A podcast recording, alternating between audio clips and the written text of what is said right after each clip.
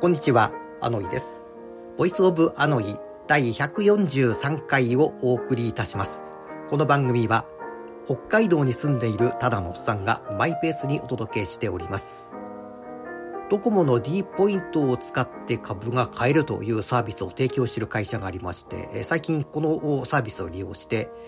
D ポイントで株買い始めてます。身近なところですと、職場の取引している業者さんのレシップホールディングスですとか、小田原機器、こんな件の株、200円ずつ、100円かな？ずつくらいずつ買っておりまして、そんなに上がり下がりがなくて安定しているというところです。さて、今回のボイスオブアノイですが、紙一重です。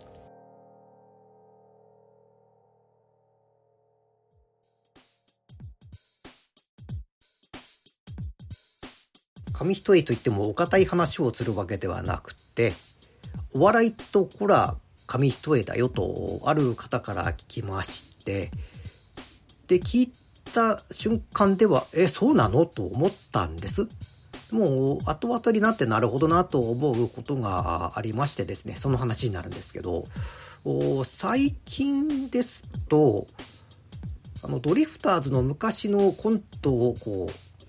テレビ放映するという機会が定期的にありまして、で、ここでですね、昔の8時代全集後のコントで、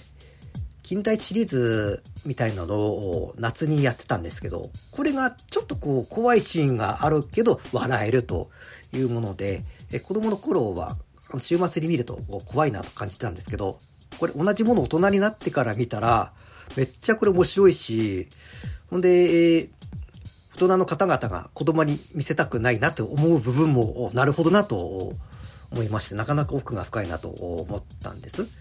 で、その前に、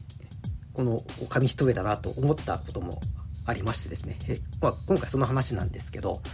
えっ、ー、と、うちの職場に、レシップという会社の運賃箱が入ってるんです。で、この、まあ、構造のの部分の一つなんですけど、これ、えー、うちうちにあの、何々に聞いたわけじゃなくて、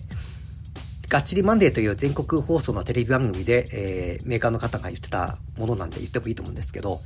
あのー、運賃箱に投入した現金と券種類、回数券とか整理券とか、で、これを分離するブラシみたいのがあるんです。で、このブラシみたいなところが、あ人の毛で、しかもインド人の毛なんだそうです。で、これを使うとうまく効果と検種類分離できる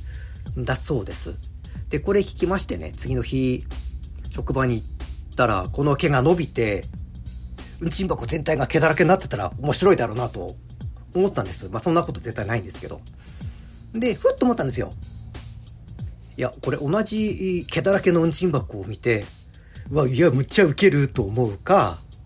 ちょっと違った見方をすると、呪われたうんちん箱、キャーみたいな感じになると、まあ、ホラーなんだなと思ったんですね。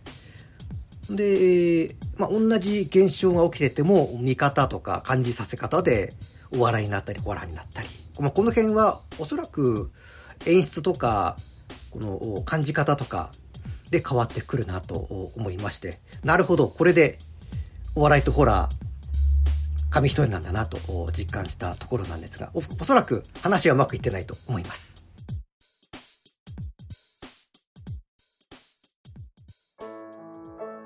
エンディングです。今更気づいたことなんですけれども、私の配信はですね、えっ、ー、と、レンタルサーバーの会社のブログ機能を使っておりまして、これセキュリティがちょっと今甘くなってきてるんですね。http コロンスラッシュスラッシュのアドレス使ってるんですけど、そうしますと、Google のポッドキャストが弾くんですね。なので、https このスラッシュスラッシュのアドレスにしなきゃならないんですけど、で、そうするとちょっといろいろと変えなきゃならない分があるので、ちょっと時間かけて手直ししていかなきゃならないなと思ってますので、しばらくお待ちください。